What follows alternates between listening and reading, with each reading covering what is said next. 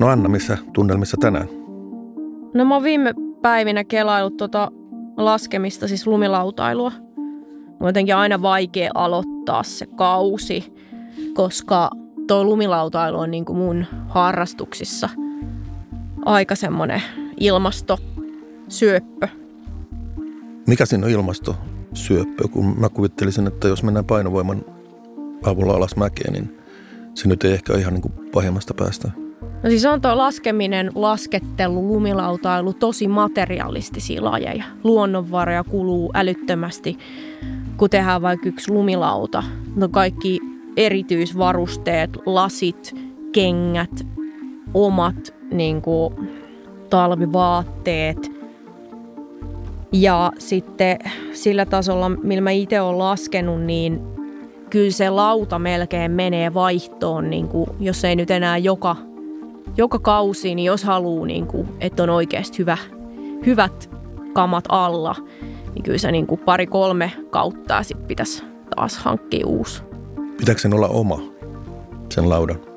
Joo, siis optimi tietty olisi, että käytäs hakea vuokraamosta. Mutta tota, jos nyt laskee useamman kerran viikossa, mitä mä oon niin kuin parhaimmillaan tehnyt, niin no on se melkein kuin vähän niin kuin hammasharja, että pesisit se joku toisen. Okei, se nyt on niin kuin tämmöinen hygieniakysymys, mutta, mutta että se on kengät. Se on vähän niin kuin, että, että se oma lauta, Joo. niin se on vähän niin kuin omat kengät.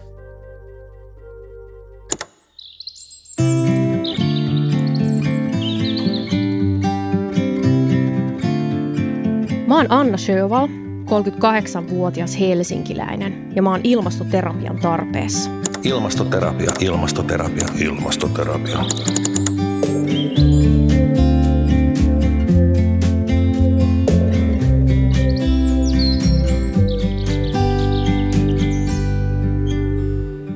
Tämä podcast on nimeltään Ilmastoterapia ja tätä julkaisee HSYn ilmastoinfo. Mun ilmastoterapeuttina sarjassa on Pekka Sauri. Tänään mua ahdistaa se, miten mä voisin toteuttaa itseäni vapaa-ajalla ja harrastuksissa sillä tavalla, että se olisi ilmaston kannalta kestävää. Tänään mulla on vieraana lumilautailija Enni Rukajärvi, joka on todella menestynyt ammattilaislumilautailija muun muassa taskussaan kaksi olympiamitallia ja maailman ensimmäinen MM-kultamitalli slopestylista. Tervetuloa Enni, ihan mahtavaa saada sut tänne podcast-vieraaksi. Kiitos, tosi mukava kyllä olla mukana. Kiitos kutsusta vaan. Hei, ihan ensimmäiseksi haluaisin tietää, että koska sä heräsit ilmastoasioihin sun elämässä? No siis mullehan nämä tavalleen tuli jo hieman tutuiksi tuolta lapsuudesta asti, että muistan, että koulussa tota, ala-asteella puhuttiin jo ilmastonmuutoksesta ja tämmöisistä jutuista. Ja sitten ne ehkä vähän niin kuin unohtui siinä teinivuosina. Ja tuossa sitten, kun musta tuli ammattilumilautailija ja aloin reissaamaan, niin sitten sen myötä taas heräsi näihin asioihin ja alkoi tajuamaan, että tota, niin tämä ilmastonmuutos ja näillekin asioille pitäisi jotain tehdä ja varsinkin tässä meidän lajissa, kun talvet on erittäin tärkeitä, niin, niin tota, siitä asti on kyllä sitten ollut vahvasti mielessä nämä jutut ja haluaisi kaiken mahdollisen keinoin nyt niin kuin tehdä asioille jotakin. Mä itse olen pohtinut, että vapaa-aika ja urheilu ylipäätään on pitkään jäänyt vähän vähemmälle huomiolle ilmastokeskustelussa. Ja ehkä yhtenä syynä voi olla se, että nykyään moni ihminen kokee vapaa-ajan ja harrastukset tosi isoksi osaa omaa elämää. Luuletko sä, että se tuo lisähaastetta, että kun me identifioidaan vaikkapa nyt lumilautailuun itsemme, niin valinnat, joita pitäisi tehdä ilmaston hyväksi, niin onko ne vähän vaikeampia, jos me koetaan, että no tämä on osa mua, että mä en ole mä, jolle mä teen tällaista ja tällaista. Ja jos siihen harrastukseen vaikka liittyy paljon matkustelua, niin koet sä, että se on tällaisessa niin kuin intohimojutuissa ehkä vielä vaikeampaa tehdä erilaisia ilmastovalintoja? No ehkä mä oon niin kuin tämän lumilautalun näkökulmasta jopa siltä kannalta, että, että me niin kuin helpommin voidaan ryhtyä tekemään näitä ilmastotekoja, koska tämä asia koskettaa meidän lajia niin paljon. Ja sitten kuitenkin niin kuin lumilautailu on sellainen laji, että siihen kuuluu niin, kuin niin paljon kaikkea muutakin. Että just kun se ei ole tavallaan perinteistä urheilua, niin sitten siihen on helppo myös yhdistää niin kuin muita asioita ja tuoda niin kuin muita asioita esille. Just niin kuin nyt, vaikka mä oon ottanut aika vahvasti, vahvasti nämä ilmastojutut itselle ja että se myös niin kuin meidän laji tavallaan antaa sen mahdollisuuden, että voi niin kuin, äh, olla muutakin kuin urheilija tavallaan, että se on, niin kuin voit olla ihan mitä vaan. Mm. Niin just. Toi on hyvä, hyvä pointti, että jokaisen lumilautailijan voi olla joku muu juttu, joka on tärkeä osa sitä niin kuin omaa lumilautailija-identiteettiä. No miten sä koet tänä päivänä, että nämä ilmasto- ja muut ympäristöasiat otetaan lumilautaskennessä ihan Suomessa, mutta sitten maailmalla? No koko ajan ne saa enemmän ja enemmän huomiota ja tässä nyt isona tekijänä on varmasti toi Protect Our Winters, että Yhdysvalloissahan se on toiminut jo tosi pitkään ja sitten levinnyt Eurooppaan ja Suomeenkin. Niin tota, mun mielestä ne on tosi tärkeä tekijä tässä ja äh, siinäkin mielessä niin kuin, tosi hieno, hieno juttu siltä Jeremy Jonesilta, että se on pistänyt tällaisen niin kuin pystyyn, koska tavallaan lumilautailijathan on just niitä, ketkä on helppo saada mukaan tämmöiseen, niin kuin sanoin jo aiemmin, että kun tämä koskettaa meidän lajia ja on niin kuin kyse tavallaan itselle niin tärkeästä asiasta, niin sitten myös on helpompi puolesta puhua, niin kuin, että, että haluaa tehdä jotain näille ilmastoasioille ja pelastaa talvia. Että meillä on niin semmoinen hyvä näkökulma tähän, tähän asiaan ja sitten siihen myös antaa enemmän, kuin on kyse myös tästä meidän lajin tulevaisuudesta. Joo, tosissaan sä oot ollut POVin eli Protect Our Winters-järjestön ilmastolähettiläänä Suomessa. Ja eikö totta, että sä oot ollut muun muassa Pelastakaa talvet-kampanjan keulohahmona, jossa pyrittiin saamaan laskettelukeskukset vaihtamaan tämmöiseen ekosähkömerkittyyn Suomen luon, luonnonsuojeluliiton sertifioimaan uusiutuvaan sähköön. Joo, kyllä oli, oli mukana tässä kampanjassa ja on ollut Povin toiminnassa siitä asti mukana, kun ne laittoi Suomessa tämän homman vireille. Mutta oliko sillä kampanjalla, tiedät sä, että oliko sillä vaikutuksia hiihtokeskuksiin tai yksilöihin? Tota, kyllä, kyllä siellä useampi keskus vaihtoi tämän kampanjan myötä ekosähköä. Tietenkin toivoisi, että kaikki keskukset vaihtaisi, mutta oli se sillä niin onnistunut kampanja, että, että siitä, mä en muista ihan tarkkaa lukuja, mutta tavallaan vaikka, että mikä siitä jo tuli pelkästään se niin kuin hiilijalanjäljen vähennys, niin se oli kyllä jo ihan merkittävä. Ja sittenhän ne just laajensi sitä kampanjaa koskemaan myös yksittäisiä henkilöitä ja en tiedä siltäkään puolelta tarkkaa lukuja, että kuinka moni sitten vaihtoi ekosähköön, mutta kyllä se niin kuin oli kaiken kaikkiaan ihan onnistunut kampanja. Hei, jos mennään lyhyesti lumilautailun tai laskettelun ympäristövaikutuksiin, niin voidaan ajatella, että niin kuin keskuksilla on omat ympäristövaikutuksensa ihan jo siihen maisemaan, luon, paikalliseen luontoon. Isot laskettelukeskukset on massiivisia ympäristövaikuttajia siellä. Ja toki keskuksissa yksi isoimpi ilmastovaikutuksia on just tämä energian käyttö ihan lumetuksessa, hisseissä, rinnekoneissa, rakennusten lämmityksessä ynnä muussa. Mutta ehkä harvemmin puhutaan vaikka siitä, että valosaaste voi olla iso ympäristöhaitta paikallisesti tai melu, jos vaikka keskuksen ympärillä on paljon moottorikelkkailua tai muuta. Ja näihin, näihin tota, tietty keskukset itse voi vaikuttaa ja ovatkin toimineet vähän tämmöisenä niin kuin esikuvina jopa mun mielestä Suomessa, että on kunnianhimoisia tavoitteita tulla hiilineutraaleiksi ja, ja muutenkin. Mutta sitten on nämä laskettelijat, lumilautailijat tietty. ja miten mä ajattelen, että suurimmat vaikutukset tulee sitten meillä siitä, että millä me mennään sinne laskemaan ja toisaalta sen kulutuksen, välineiden kulutusten kautta, kuinka paljon, kuinka usein me ostetaan uusia lautoja, vaatteita, ylipäätään. Mitä sä itse ajattelet, mitkä ympäristöasiat sua on eniten mietityttänyt vaikka ilmastonmuutoksen ohella tai tässä kokonaisuudessa? No itsellähän varmaan niin kuin suurimpana on toi matkustaminen, että kun tämä on työ ja on joutunut lentelemään tuolla välillä ympäri maapalloa, niin se on tietenkin niin kuin yksi. Mutta sitten kyllä toisena isona on toi, just mitä sanoit, että toi kaman määrä, että tota, kuitenkin kisahommissa ja noissa, niin vielä enemmän pitää olla ne välineet sitten hyvässä kunnossa, että, että niitä lautojakin sitten vähän kertyy nurkkiin.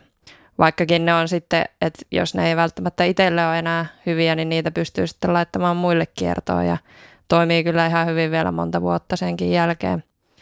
Että kyllä kaikessa, niin kuin, mitä itsellä on noita välineitä, niin on aina pistänyt kiertoon niitä ja sitten myös pistän talteen sillä että voi sitten kaivella joskus myöhemmin käyttöön jotain vanhoja vaatteita. Tuohon liittyy ehkä se, että mun mielestä on hyvä huomata, että just noi hiihtokeskukset on alkanut kiinnittää huomiota näihin asioihin ja siellä on niin muutama selkeä edelläkävijä, jotka haluaa olla hiilineutraaleja.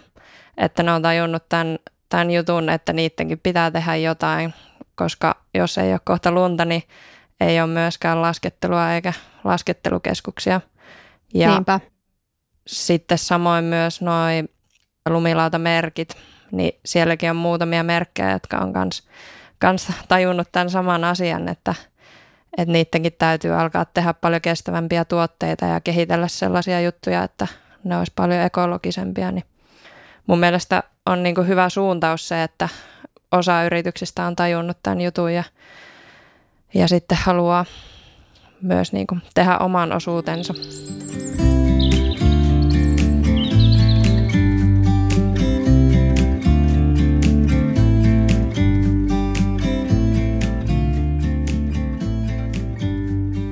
Enni, sä oot mediassa mun mielestä tosi rohkeasti uskaltunut puhua sellaisesta sisäisestä ristiriidasta, mitä sä oot kokenut tai koet lentämisen suhteen.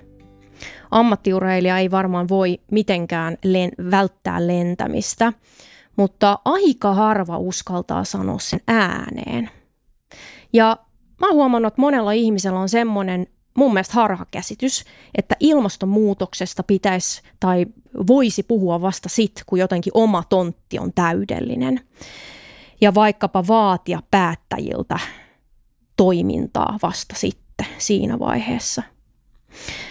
Mutta maailma ei mun mielestä niinku todellakaan muutu sillä, että tosi pieni osa ihmisistä, jotka jossain vaiheessa kokee olevansa niinku valmiita, niin rupeaa puhumaan – me tarvitaan sun kaltaisia ihmisiä, jotka uskaltaa tuoda tätä ristiriitaa esille. Et eihän me täällä länsimaissa ei meistä kukaan tai tosi pieni osa pystyy elämään jotenkin niin kuin globaalisti kestävää, ilmastokestävää elämää tällä hetkellä.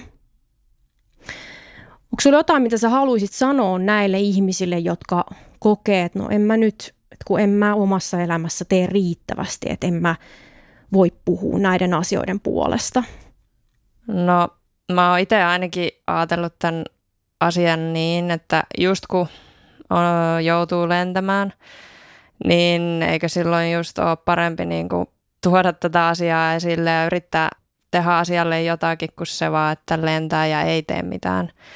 Ja tota, myös se, että niin kuin, eihän lentäminen varmaan häviä tältä maapallolta – että siihenkin pitää vaan tulla muutos, että se pystytään tekemään niin kuin ekologisemmin, niin tavallaan se, että siihen tarvitaan sitten vähän tota isompia päätöksiä ja firmoja, jotka lähtee oikeasti ajamaan tätä asiaa, niin senkin mielessä mun mielestä on vaan entistä tärkeämpää, että, että ihmiset puhuu ja tuo asiaa esille ja haastaa muita ihmisiä mukaan ja äänestämään ja että saadaan sitten poliittisia päätöksiäkin aikaiseksi, että on kuitenkin kyse niin isoista asioista, niin ei niihin just välttämättä riitä se, että, että mä nyt vaan lopetan kaiken ja sitten alan sanomaan jotain.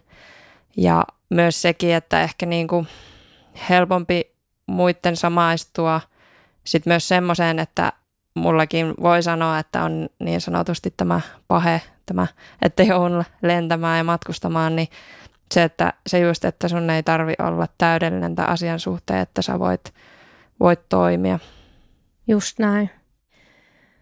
Meillä on kiire ilmastonmuutoksen suhteen ja itse mä oon sitä mieltä, että, että tässä kohtaa, kun meillä on kiire, niin olisi tosi paljon tärkeämpää kuin koittaa niin kuin muokata sitä elämää tässä ja nyt tosi ympäristöystävälliseksi.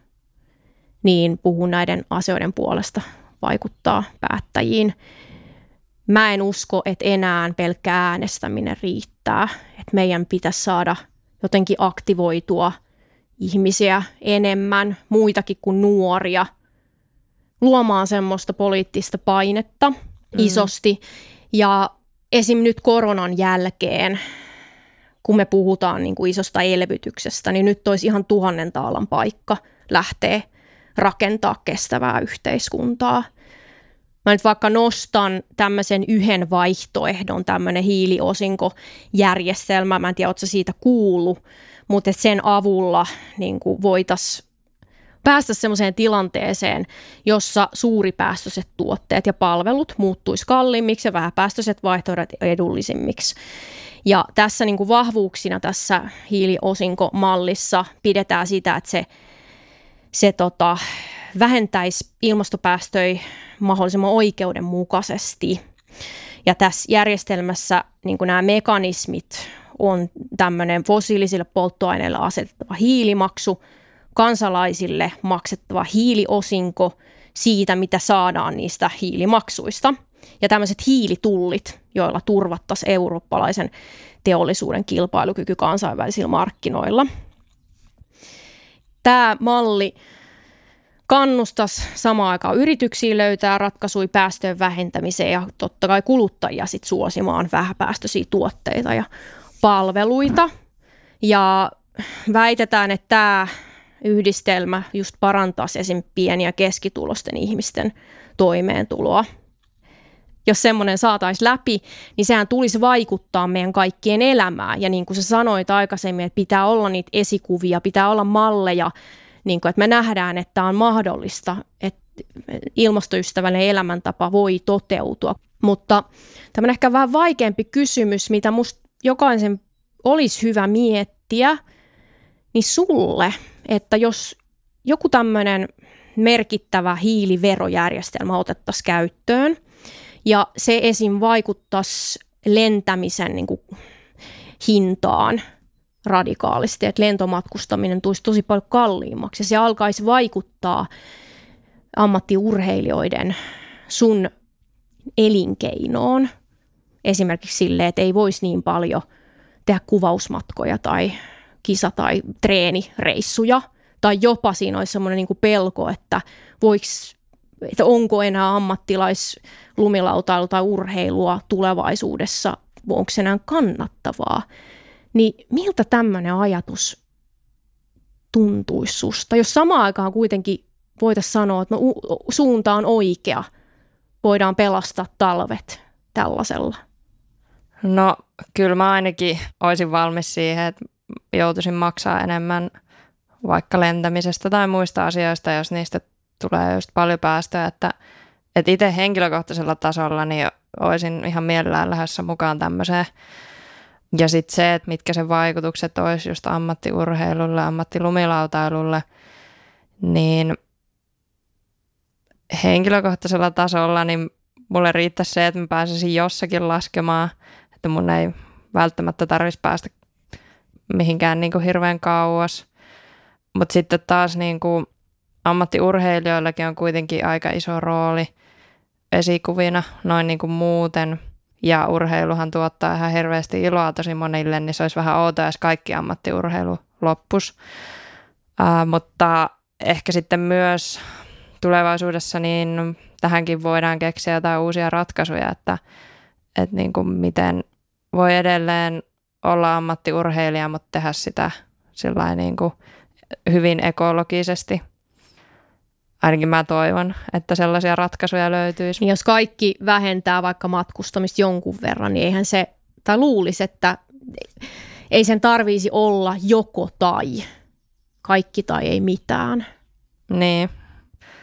Ja mä just toivon, että tota, löydetään sellaisia ratkaisuja, että ei tarvitsisi kaikkea lopettaa, vaan mm. pystyttäisiin edelleen tekemään asioita, mutta sitten vaan paljon paljon ekologisemmin. Niinpä. Mä itse pakka sanoa, että mä joka vuosi vähintään kerran käyn Lapissa jossain jollain laskureissulla yöjunalla ja se on kyllä mulle semmoinen ihan yksi isoimmista henkireijistä ja siis rakastan Lappia aivan tajuttomasti. Mutta tälleen niin kuin harrastelijana se mulle riittää, että en mä ole haikaillut ulkomaanreissujen perään.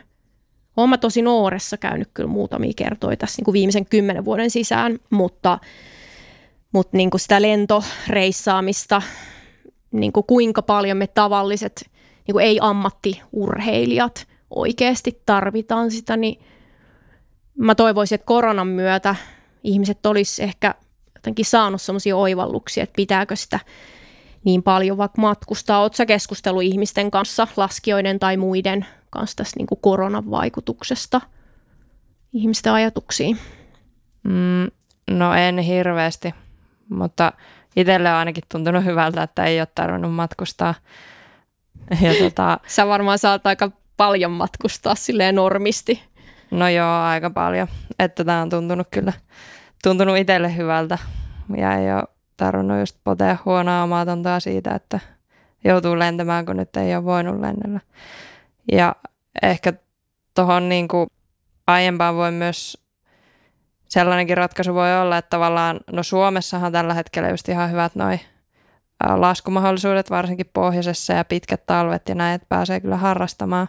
Mm. Mutta sitten myös se, että, että jos täytyy lähteä ulkomaille, niin menee sitten pidemmäksi aikaa, että tarviiko tehdä viittä, viittä reissua vuodessa mm. Eurooppaa, että menee sitten vaikka kuukaudeksi kerrallaan ja samoin niin kuin vaikka ammatti, jos olet ammattilumilautailija, niin sitten meet vaikka jos pitää mennä jenkkeihin, niin meet sinnekin sitten tosi pitkäksi aikaa, että teet pari pitkää reissua. Että tossakin sitten niin kuin kisoissa, kisapuolella näin, niin kisajärjestäjienkin pitäisi miettiä sillä että miten laski, että ei tarvitsisi lennellä paikasta toiseen, vaan että, että olisi niin kuin samalla alueella kisat peräkkäin ja sitten siirryttäisiin Eurooppaan ja siellä olisi kuukaudessa kisat peräkkäin, että, että niin kuin kyllähän tähän liittyy tosi monta, monta juttua tuohon ammattiurheiluunkin, että miltä kannalta sitä voisi niinku niin, viedä totta. ekologisempaan suuntaan.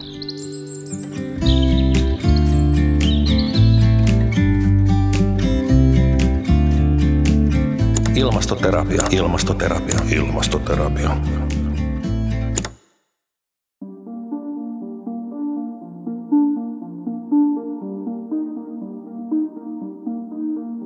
Ilmastonäkökulmasta mua eniten ahistaa se liikkuminen sinne tota laskemaan.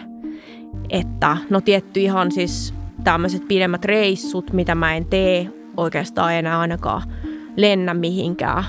Mutta tota, tällä hetkellä niin mä en pysty. Mä en pysty menee niin kuin yksin omalla autolla. Sen tietää, että, monissa lajeissa se niin kuin urheilun päästöt tulee siitä, että miten sinne menee. Toki ne hissit ja lumetus, ne on isoja. Että kyllä tuo niin kuin lumilautailu vaikka äkkiseltään kuulostaa, että no Suomessa, tehdään se nyt on paha. Mutta etelässä käytännössä se kaikki lume, lumi lumetetaan sinne. Hissit pyörii sähköllä. Mutta mitä sitten, jos sä nyt kuitenkin meet lautailemaan, sit sä lasket rinnettä alas, niin onko tämä ristiriita sun mielessä sitten koko ajan? Ikään kuin pilaako se sen kokemuksen. Sulla on niin kuin rakas harrastus ja sitten kuitenkin tämä tämmöinen niin ristiriitaisuus, että luonnonvarat ja ilmasto ja niin edelleen. Niin tuntuuko tämä sulla silloin, niin kun sä oot rinteessä? Vai paat sen syrjään siksi aikaa, kun sä laskettelet ja otat uudestaan esiin, kun sä palaat kotiin? No toi on itse asiassa hyvä kysymys, koska tota, Tämä on monesti mennyt niin, että jos on sit sattuu olemaan niin kuin vaikka tosi huono sää, huonot olosuhteet silleen, että oikeastaan mä en voi treenata. On liian vaarallista niin kuin treenata jotain temppuja, tai, koska siis sää vaihtelee ja ne niin kuin olosuhteet ihan sikana. Niin sitten kun tulee semmoinen olo tai turha keikka, ja jos saman tien niin kuin tekee mieli lähteä himaa, niin tulee semmoinen, että tämä ei ollut tämän arvosta. Ja se jotenkin nykyään kelailee paljon enemmän sitä, että, että minä päivänä tulisi semmoinen olo, että tämä oli ihan ok tehdä tämä laskureissu. Että jos mä meen jonnekin laskemaan ja kelit on niin kuin sellaiset, että mä en saa siitä sitä niin kuin hyvää fiilistäkään, niin siitä monesta tulee semmoinen ahistus. Hukkareissu. Joo, kyllä. Ja sitten kun mennään tohon, niin se tavallaan on jo mennyt semmoiseksi suoritukseksi. Että eihän se, niin kuin, että mä menen harrastaa, tekee jotain, niin kuin mun vapaa-ajalla pitäisi olla semmoinen, niin kuin, että mä joko onnistun siinä tai ei. Mutta tämä ilmastonäkökulma tekee siitä semmoisen. Oletko miettinyt lopettaa sitä lautailua? Olen mä muutaman kerran jopa niin kuin yrittänyt. Täällä etelässä, kun kausi on alle, alle puoli vuotta. Niin sitten kun on tullut uusi tota, talvi, niin on niin kuin lykännyt sitä aloittamista ja ajatellut, että no ei vitsi, että niin kuin, että olisiko vaan parempi niin kuin tässäkin jotenkin vetää mutkat suoriksi. Saisinko mä niin se helpotuksen. Mutta tota, sitten mulla on kyllä tullut vielä niin kuin pahempi ahdistus itse asiassa. Jotenkin semmoinen olo, että, että mitä hemmettiin mä kuvittelen, että mä niin kuin saan sillä aikaiseksi, että mä lopetan lumilautailun. Että eikö mä vois kuitenkin saada enemmän, vaikka nyt ilmasto mielessä niin kuin omalla esimerkilläni. Oletko miettinyt vaihtoehtoisia harrastuksia? Vai onko tämä niin syvällä sun elämässä tämä lautailu, että mikään ei korvaa sitä? Niin kuin oikeastaan kaikki muut harrastukset on aika sellaisia niin kuin ilmastoystävällisiä, että esim. soitan saksofonia ja mä oon ostanut saksofonin 80-luvulla tehty saksofoni, joka on varmasti mun koko elämän saksofoni. On mulla sitten toinenkin. Sen mä ostan kyllä uutena, mutta, mutta kuitenkin, että se niinku, sä voit ostaa sen yhden saksofonin ja korjata sitä loputtomasti. Mutta jos, jos tuosta laskemisesta vielä mä tota, opetan myös lumelautailua. Ja se on mua välillä niinku ahistanut, että se ristiriita – että kun mä tykkään siitä ja mä haluun, että ne oppilaat oppii ja innostuu, mitä yleensä käy. Ja sit mulla niinku välillä on tuossa, että ei hemmetti, että mä innostan ne tähän lajiin, joka ei ole oikeasti mitenkään kestävä. Että et jos mä opettaisin joogaa tai jotain muuta, niin olisiko mulla parempi fiilis? No, ei toi nyt ehkä mikään niinku formulatasoinen ympäristö niinku, tuholaji ole. Mutta kyllä se niinku omassa siinä jotenkin arvomaailmassani on mulle vähän sellainen ristiriita, että miten mä voin oikeuttaa tämän itselleni. Onko tässä sellaista mahdollisuutta, että tekisi sitä vähemmän? Vai edellyttääkö se sitä, että, että sitä tekee riittävän usein? Mulle jotenkin vaikeaa on se, että kun on tottunut siihen, että pystyy tekemään tietyt temput, niin se, että laskemassa pitäisi käydä aika usein, jotta pystyisi ylläpitää sitä. Että se on, se on vaikea, mutta se on itse asiassa semmoinen, johon pitäisi ehkä löytää joku, joku semmoinen niin kuin sisäinen kompromissi. Että et voisi saada sellaista hyvää fiilistä, mitä oikeastaan kyllä nykyään mä saan tosi paljon siitä, että lähtee niin kuin kavereiden kanssa, laskukavereiden kanssa. Että siinä on se semmoinen sosiaalinen puoli. Mutta et, et jollain tavalla täytyisi niinku luopua jostain tasosta. Ja se on aina jotenkin semmoinen, että haluaisi pystyä vetämään ne temput, mitä viime kaudellakin pystyy. Enni, me kaikki ihmiset, jotka ollaan huolissaan ilmastonmuutoksesta, niin me tarvittaisiin tämmöistä toimintaterapiaa ja jotain pieniä reseptejä – lievittää ilmastoahdistusta toiminnan kautta. Voisit sä antaa mulle ja meille muille pari vinkkiä, mitä me voitaisiin meidän harrastusten suhteen tehdä paremmin ilmasto- ja ympäristö mielessä. Ja voisit sä antaa semmoisen niin kuin pienen stepin sellaiselle ihmiselle, joka vasta ehkä heräilee tähän teemaan ja sitten vähän semmoisen kunnianhimoisemman toiselle, joka on tehnyt ehkä jo aika paljon? No varmaan ihan ensimmäisenä niin kuin sellainen lähiharrastaminen, että selvittää ne lähimmät paikat, missä voi harrastaa. Ja sitten myös niin kuin sen yhteisön tavallaan, että just niin kuin tämä kulkeminen on se ongelma, että, että miten voi sitten sinne kulkea harrastuksiin mahdollisimman vähäpäästöisesti myös kimppakyydeillä tai julkisilla tai millä sitten ikinä voisikaan mennä. Ja tota, sitten sellaisille, jotka on niin kuin jo kiinnittänyt näihin huomiota ja tykkää sitten vaikka reissata enemmän ja on tosi aktiivisia laskijoita, niin kyllä haasta sinne kokeilemaan myös, niin kuin, kun lähtee kauemmas, niin kokeilemaan noita tota, eri liikkumismuotoja, just niin kuin junaa ja tämmöistä, että tosi moneen paikkaan pääsee junalla ja yöjuna on mun mielestä ihan tosi kätevä, että ei siinä kun mennä kyytiin ja sitten heräät seuraavasta paikasta. Ja tota, itseä kiinnostaa tosi paljon myös niin kuin suunnata Eurooppaan niin maata pitkin. Siihen tietenkin sitten tarvii vähän enemmän aikaa, mutta tuntuu, että etätöiden myötä niin voi tämmöisetkin asiat järjestyä, että voi sitten lähteä pitemmäksi aikaa jonnekin reissulle, että ei välttämättä tarvitse joka viikonloppu lähteä. Olisiko jotain siis yhteiskunnallista tai esimerkiksi äh, tulla mukaan POVin toimintaa? Miten voisi vaikuttaa vähän isompaan kuvaan? No joo, se mun itse asiassa pitikin sanoa, että, että tukee POVin toimintaa. Että sitten niin kuin sillä tuella POVI pystyy tekemään näitä uusia kampanjoita ja saamaan sitten enemmän näkyvyyttä ja pystyy vaikuttamaan. Ja myös se, että tota, POVillakin on tosi paljon kaikkea tietoa, niin käy opiskelemassa sitä, että mitä juttuja voi tehdä ja sitten myös jakaa tietoa muille. Se on myös tosi tärkeää. Et kaikista mä näen, että tässä meidän lajin sisällä niin se ei ole niin vaikeaa tämä tiedon jakaminen ja välttämättä niiden ihmisten mukaan saaminen, mutta sitten se, että, että saisi lajin ulkopuoleltakin ihmiset kiinnostumaan, niin kovasti mm. vaan sinne niin kuin perheille ja muille kavereille niin puhumaan näistä ilmastoasioista ja sitten yrittää mahdollisesti myös saada mukaan niin kuin harrastuksia tällaisia, että jos ne sit sitä kautta syttyisi myös näille ilmastoasioille. Mm. Enni, kiitos ihan mielettömästi. Oli tosi mielenkiintoista siistiä päästä juttelemaan sun kanssa näistä asioista. Ja toivotan sulle kaikkia hyvää sun lumilauta uralla ja muutenkin elämässä. Joo, kiitos. Oli kiva olla mukana.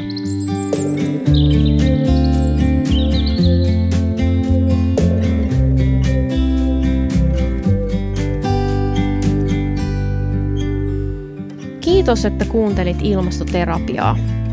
Löydät sen Apple-podcasteista, Spotifysta ja muista yleisimmistä podcast-palveluista.